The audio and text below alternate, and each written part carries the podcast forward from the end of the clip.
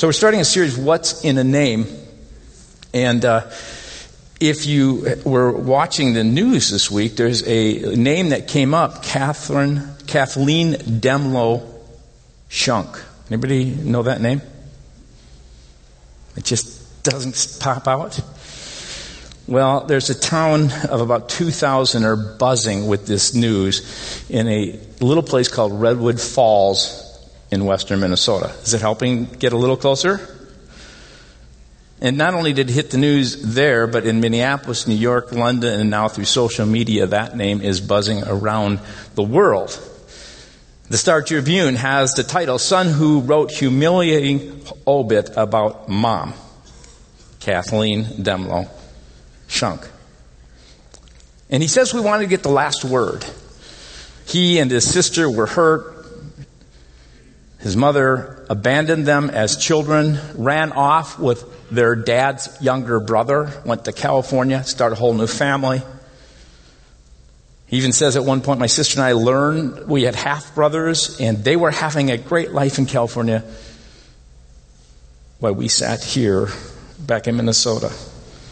We didn't have so much as a card from her he told the London newspaper. I remember she came home twice, and on one occasion she was showing pictures of her and her kids playing cards and drinking beers. And Gina and I were standing in the room, just standing there, and she didn't even acknowledge us. It's like we didn't exist. So he said he kind of wanted to get the last word, and, and, he, and he, wrote, um, She passed away on May 31, 2018, in Springfield, and will now face judgment. She will not be missed by Gina and Jay and they understand this world is a better place without her. So two rather nameless adult kids decided to get the last word and expose the bad name of their mom. So what's in a name? When you hear a name, what do you identify with it? What's it connected to? In centuries past, a person's name was really important. In the Bible, names were very important. And even today, names carry importance to them. May not even be aware of it. Lots can change in cultures with regard to names, and lots can change over time. But there's three things. There's three things that I want you to think about with regard to the name, your name even. And the first is they identify us kind of tell us who we are. The second is going to be that they connect us. And the third thing I want to talk to you about is that they empower us. And you may not have thought about that, but names actually empower us. And so, what comes to mind, do you think, when your name is spoken? What comes to mind when your name is spoken? In the Bible, the king of Israel during its golden years, a man named Solomon, who had a significant name because when his name was mentioned, identified right away with it was the fact that he was one of the wisest men of the world at that time and also one of the richest. And so when people in ancient time would talk about Solomon, they would know right away this guy's a really bright guy. And so this really bright guy decided to collect a bunch of wise sayings and also included a number of his own. So if you look in the Bible, it'll say in Proverbs 22 verse 1, this very interesting verse that we can just read it up there. A good name is more desirable than great riches. To be esteemed is better than silver or gold. Your name is really important. And he's saying, in a sense, it identifies you. Your good name and the sterling reputation attached to your name is better than striking it rich. In fact, your name, if it's good, is like money in the bank. You know what I mean? It's like if you come to someone and you say, you can count on it, and they go, who are you counting on? And they say, so and so, and they go, that I can, that's, that's like money in the bank. Deal done. But names, you may think about it, and there's all kinds of different names. They're, they're really much more than just a bunch of letters grouped together. They're not just convenience so that when you call someone, you kind of can get their attention. Names are important because of how they identify you, how they define you. These are labels that we pack with content. You ever um, been in a conversation with some people and they're young and they're married and they tell you they're pregnant and then you go to that kind of place where you say, well, what are you going to name them? And they look at you like, you're crazy if we're going to tell you, right? Well, how about some names? Just give us a few names.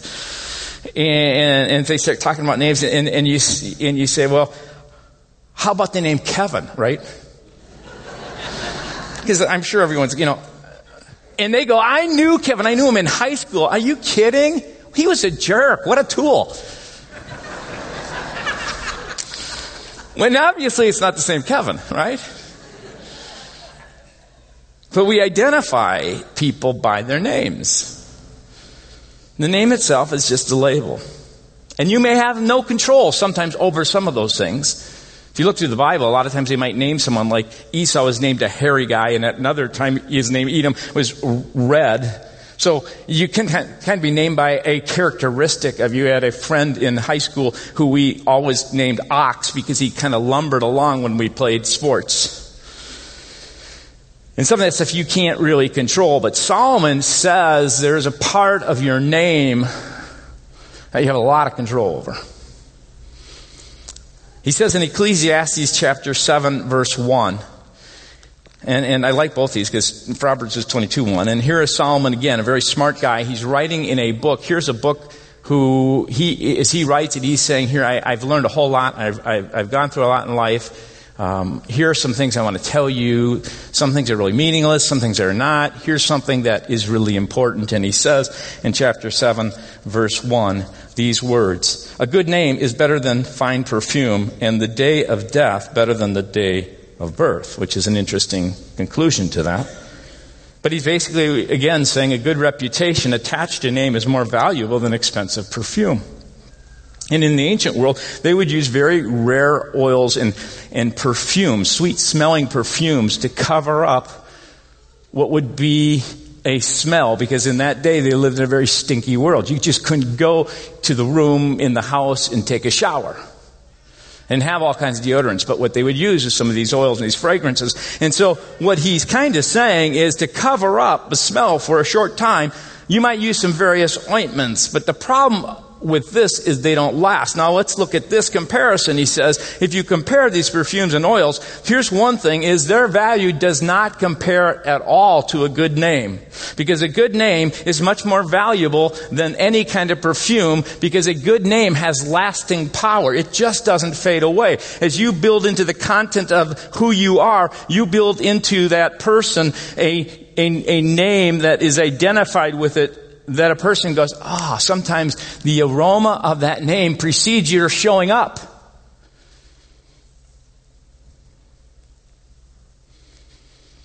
I was in uh, a few years after college, and it was in the early part of my ministry, and I got a phone call from a friend, and a friend said to me, "You've got to turn on the TV, turn on the Today Show, and just a, in, a, in a few moments or so, there's going to be an interview of someone that you know." And so this screen as I turn it on and I get it situated, here sat a girl in front of, of Katie Couric. And I looked at her and I go, oh yeah, I know who that is. Her name was Day Heche. Met her in college and had known her a little bit in college. Um, and she's telling the co-host as she's sitting on TV, she says, yeah, my name's Susan Heche. And I'm going, Susan Heche? That's not her name. And, and, then she goes on with the interview about a book that had become a bestseller that she wrote was, and it was called Anonymous or anonymity is actually the title of the book. And as she's talking to Katie, she's talking about her dysfunctional home life. And she says that when she got to college, she changed her name to Day. She wanted to redefine herself. She did not want to be identified because names identify us with things, with the stuff of her past. You may have heard her sister's name. Her sister's name is Anne Heche, who was a partner with Ellen DeGeneres at one time. She also wrote her own kind of autobiography of her past life, and her title was not Anonymity, but it was Call Me Crazy. What I found is interesting that both of their stories were talking about their past painful life. Day or Susan, whatever, she's actually gone and um, due cancer has passed away. She shared that she spent many years running from her past. She didn't want her name and for many years wanted to be anonymous because of the past baggage. She just didn't want her bad name. She didn't want to be identified or defined by it. Can any of you relate to that? Ever have a name you want to get away from? Ever gone to a high school reunion? Maybe some things in your past, not even things that you did, but things that created wounds that caused you to react and to do things which you're now responsible for. Ecclesiastes 7:1 ends very interesting. He says a good name is better than fine perfume. Solomon adds this kind of odd idea here. Listen to what he says. And the day of death better than the day of birth. And I what what do you, you got to ask, what Solomon are you, are you saying here? He's saying basically, you have no control when you are born as to the name you're given. But you do have control over what that name will become. Peterson in the message says, Your death date tells more than your birth date. Isn't that kind of cool? Your death date tells more than your birth date. Very little is known at the birth date. We saw those little pictures and we see a little bit more. But your death date tells more than your birth date. Why? Because there's still time. You're given, and even the name you may have earned through foolish choices, or you have created through your own ignorance, or you have, um, the response of things in your life where you've responded and reacted to, the, the name that has been created or you've created. If you're still breathing, he's saying, you have an opportunity to allow God to change that name. God can redefine you. He can create a new name and begin to identify you immediately with a past that is of Himself, with a future that will be bright with His love and His presence. It's important to know that this guy, Paul, at one point who was a killer of Christians and um, did everything he could to persecute the church, has this dramatic experience where his life is completely changed and he is now this new person. And in this new person, he has this encounter with God. And he's talking now as he writes to a church in Corinth. So if you look at 2 Corinthians 5:17, there's a really neat thing he has to say. He says to these people in Corinth who all had some really bad names. He goes, at one time you were swindlers, you were cheats, you were sexually immoral, and he lists all these things. This is who you were. But things have changed. You have a new name. You have the name of Jesus placed upon you. And God looks at you like He looks at His Son Jesus. And so at one point, He says in 2 Corinthians 5 verse 16 and 17, He says, So from now on we regard no one from a worldly point of view. Though we once regarded Christ in this way, we do so no longer. Therefore, if anyone is in Christ, the new creation has come. The old is gone. The new is here. You have a new name in Jesus. And Paul is, is saying to this group, stop evaluating others by what the world thinks about them or what they may seem to be like on the outside. He says, kind of look into the inside. Look at maybe the name that God has for them. You ever called a person to, to step into who they are? So easy to judge. It's so easy to look and go, oh, I judge. And Paul is saying, you know what? At one point, that's the way I used to live. I just looked at people and I judged them and I, I would go after them and I criticize them and I persecute them. And, and he, he is basically saying, I once, I mistakenly thought of even Jesus Christ that way, merely as a human being like myself, but how differently I think about things now. When someone becomes a Christian, says Paul, he becomes a brand new person inside. He's not the same anymore. A new life has begun. God has given a new name. So that if you have an encounter with the living Jesus, everything changes. Jesus takes the name sinner and gives the name saint. That's just an amazing thing when you read through, especially if you read some of the older translations, because the word is really the idea saint. Paul is constantly calling, even the Corinthians, he's calling them saints. They didn't have to die and do two miracles to get the name. They were given the name the moment they had a life encounter with Jesus Christ. He takes the name stamped guilty and he stamps justified and he takes the name offender and he gives the name forgiven. He takes the name slave and gives the name free. He takes names like troublemakers and gives them names peacemakers. He takes those who have been called anxious and afraid and fearful, and he calls them bold, confident, and filled with peace. That's your reality. That's what God in Jesus calls you to. That's the name He gives you. Whatever name you are running from, whether through something you've done or through what's been done to you, Jesus gives new names. A whole new identity, a new label. Names connect us as well. They not only identify us and, and define us, but they also connect us. In fact, they connect us in many ways. Here's a little test. I'm going to give you a couple names, okay? You tell me what age you think these folks are. Caden and Olivia. About what age? They're children. Travis and Zoe. They're probably in their 20s and 30s. Get how the game's working here? Okay. Mark and Michelle. Right about 40s, very good. Michael and Mary, 50s and 60 years of age. Yeah, Frank and Edith. See, can names uh, connect us in all kinds of ways. They connect us by trends and by times.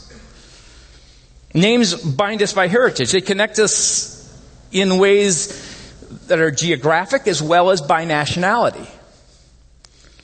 So how about O'Donnelly? What, what, land do you think that would be from? Well, very good. Bellini? Okay, just a little less there on that one. Not so confident. Come on. Hernandez? Probably a derivative somewhere from Spain, you know, early on. It's because by knowing a person's heritage, you know something about them. You make actual some assumptions. So like, if you know the person's German, you think they're patient and spontaneous and brilliant, right? and if you think Norwegian, you probably think stubborn, and emotional, great at winter sports, beautiful.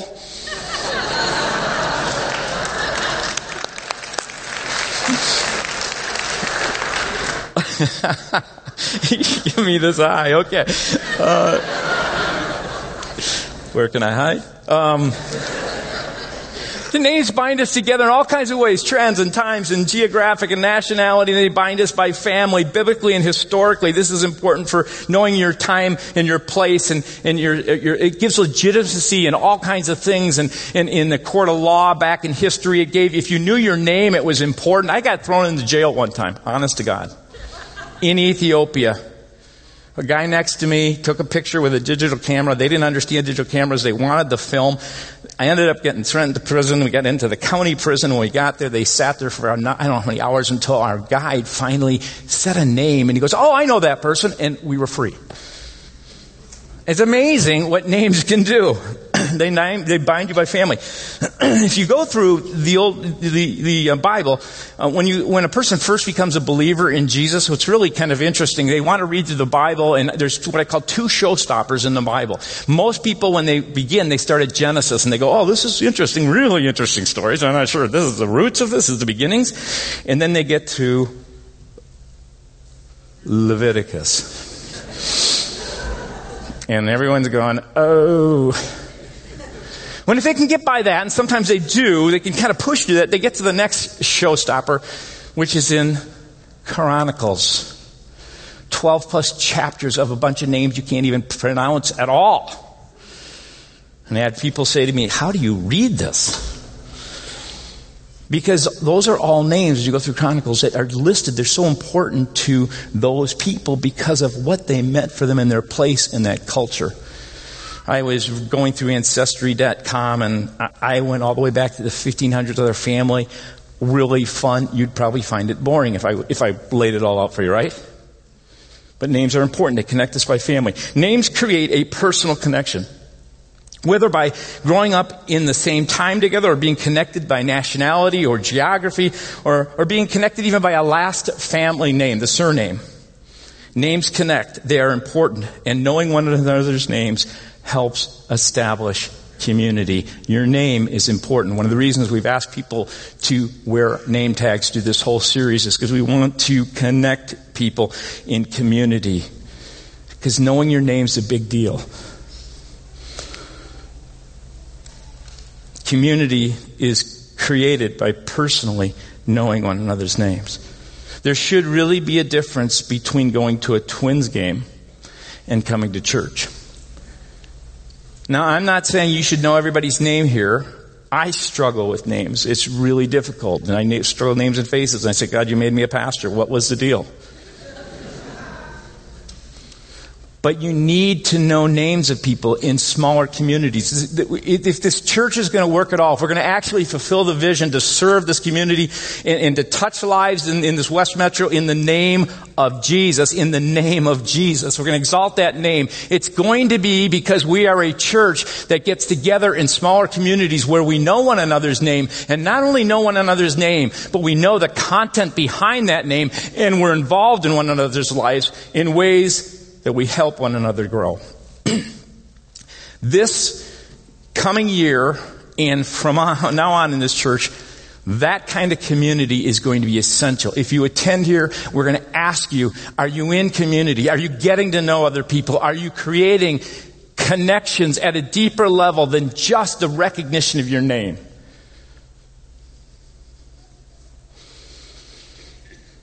If you find yourself not having people to talk through about important topics, and I, I cannot tell you how often this is true. I, I can't imagine, you can't even imagine how many pastors don't have this in their life when it comes to things like your marriage, or if you're dating, or you're in a situation and you're parenting, or you're just going through life and there's temptation, or you're struggling with questions about your relationship with God. Are you in a place where you honestly can talk to someone else, where you know not just their name, but you know their life and you've let them into your life and you're vulnerable enough to be able to say, you need to have a place and space in my life to help me become like Jesus? We really believe that not only names identify us and we can begin to add a different content to what was in that name, we also really believe that names connect us to one another. And if you're not getting to know the name and also the content of that person behind it where you're integrated in such a way, then I really believe you're living, much less than what God intends. They personally connect us to one another, hence the name tags. We're actually going to be putting together a pictorial directory, even electronic. Won't that be great? I, I thought I'd hear some people say yay, because, come on. Are you awake still? and names connect us personally to God. God is all about relationships. He's all about personal relationships. Religion is a good thing if you want to try and do some things and work your way to God or even experience some things that I think are good that religion can do. But that's far short of a name that is personally connected to God. Because we talk about not just being in religion and a religious life, we talk about being in a relationship with a very personal God who loves you and knows you, and He actually, as we heard in this announcements, He sees you. He sees a Hagar in crisis out in the middle of a desert, wondering whether she'll survive. I read the accounts of angels and I think it's really interesting. Here uh, in Luke specifically, you get this picture and, and, the angel shows up and he doesn't just come to like Zechariah and goes, hey you, how you doing? He doesn't come to Mary and, and kind of go, yo, um, I don't know your name. And I don't, I don't picture God going, you know, um, Gabe, I would really love for you to go down to that little servant girl. I mean, you look at the scripture and it says, it says, Zechariah, don't be afraid. Then he just shows up and says, Mary, um, please, just settle down. Things are okay. You're, in fact, you're in highly favored by God. How, how can you be highly favored if He doesn't know you by name? God knows your name. He knows your name because you're important to Him. You matter to Him. Your name is known by Him. Reporter Valerie Strauss in the Washington Post quotes a Colorado teacher who blogs using this name, Shakespeare's sister. Listen, I, this I think was really powerful. This is, this is happening all around us. Maybe happening to you. This is happening to our little to kids. Listen what she writes. She's a school teacher. She says, At the beginning of every school year, I try to learn all of my 11th graders' names, and by the end of the first week together, A thing happens every year, though when I'm verifying pronunciations, it happens when I'm verifying pronunciations of students.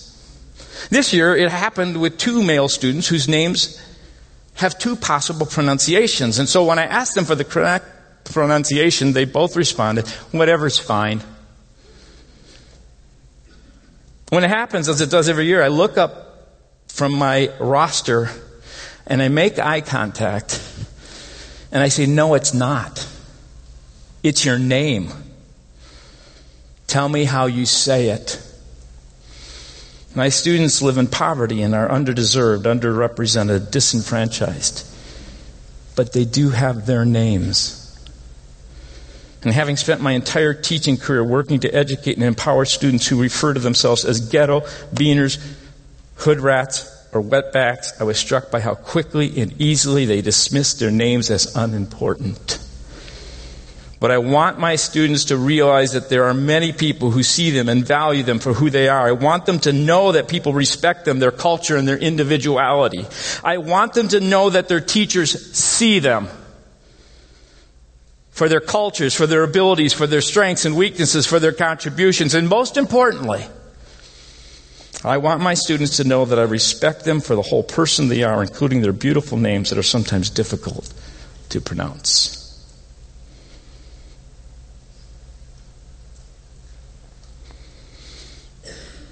I got, man, that's powerful. How powerful it is to see someone and to say their name. And how more powerful it is that the God of the universe who created the stars, placed them in the sky, knows every star by its name, knows your name. He knows your name has no trouble pronouncing it. He sees you. You are important to him. He sees your failures and your sins. He sees your strengths and your weaknesses. He sees your abilities and your gifts. He knows your hearts. And he still loves you. The prophet who was sent by God, Yahweh, to the Israelites reminds them of who he is and, and, and who they are. Isaiah chapter 43 1, he says, But now the Lord who created you, this could be for every person here, don't be afraid, for I have ransomed you. I have called you by name. You're mine. Stop believing the lie.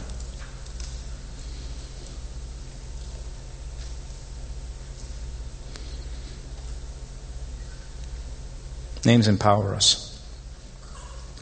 Not only do they identify us and connect us, but they also give us a degree of authority and power over others. Anybody recognize this symbol that, uh, can you put that on this? Yeah.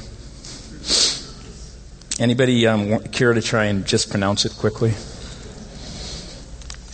You see the other one that you, you can see when he would hold his symbol. You, you, why did Prince change his name to a symbol? Anybody know?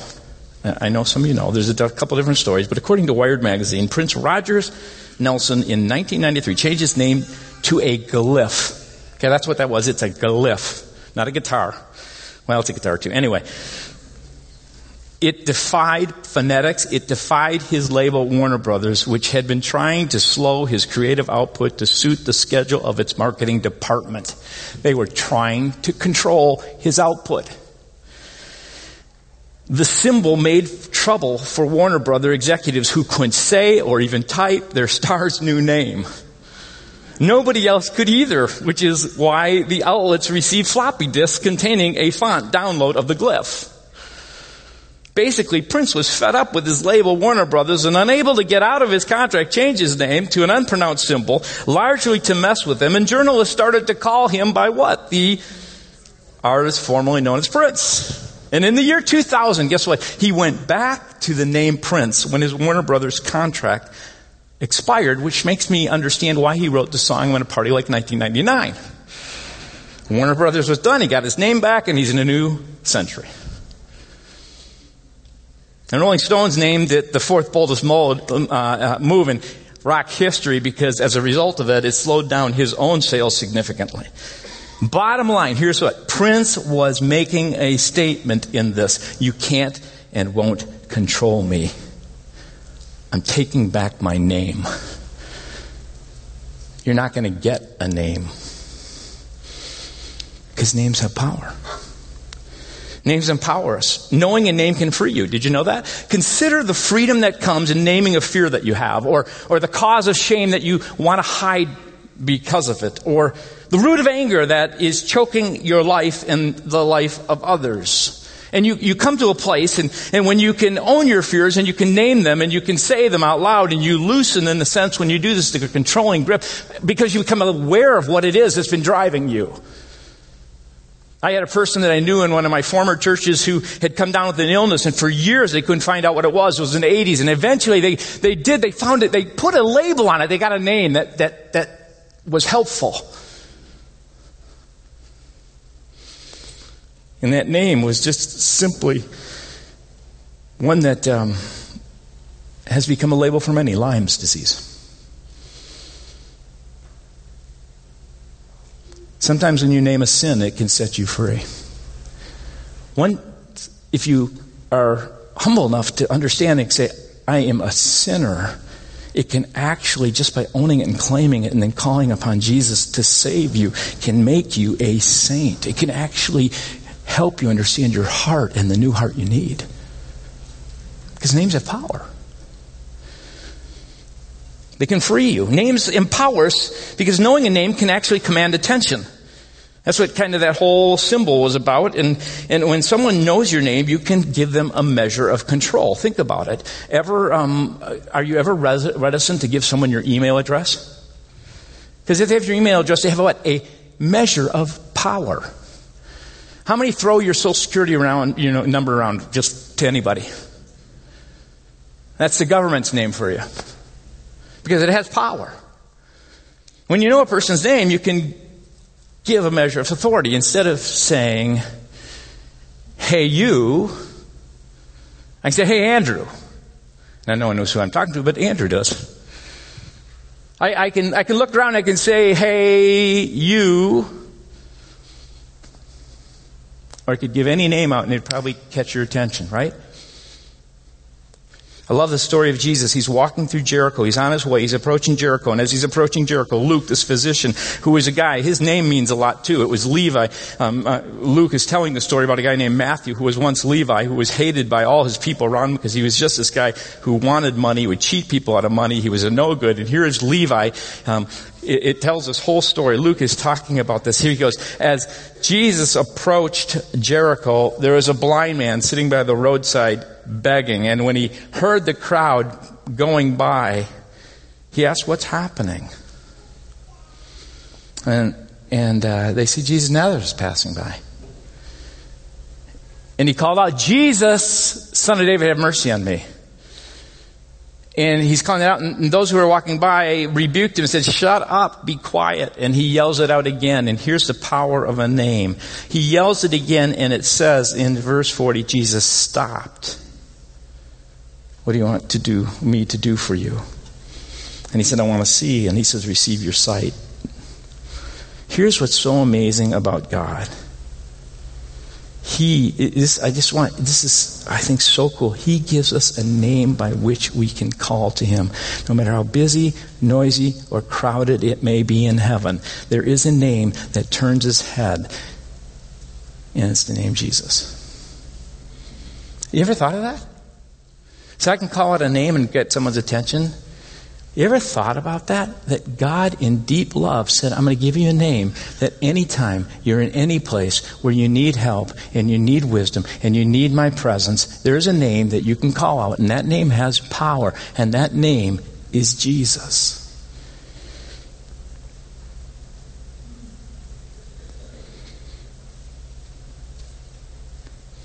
Use this name wherever you want me or need me or would like to speak to me.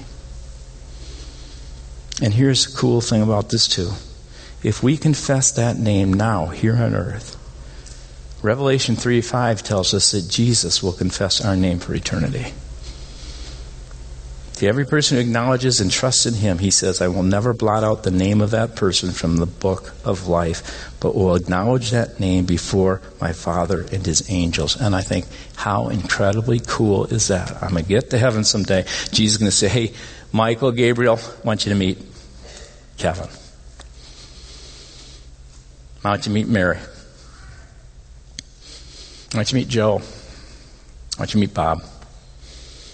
Whatever your name is, if you confess his name on earth, he will confess your name in heaven. Not only that, write it in a book, on a book that will always keep it sealed for eternity.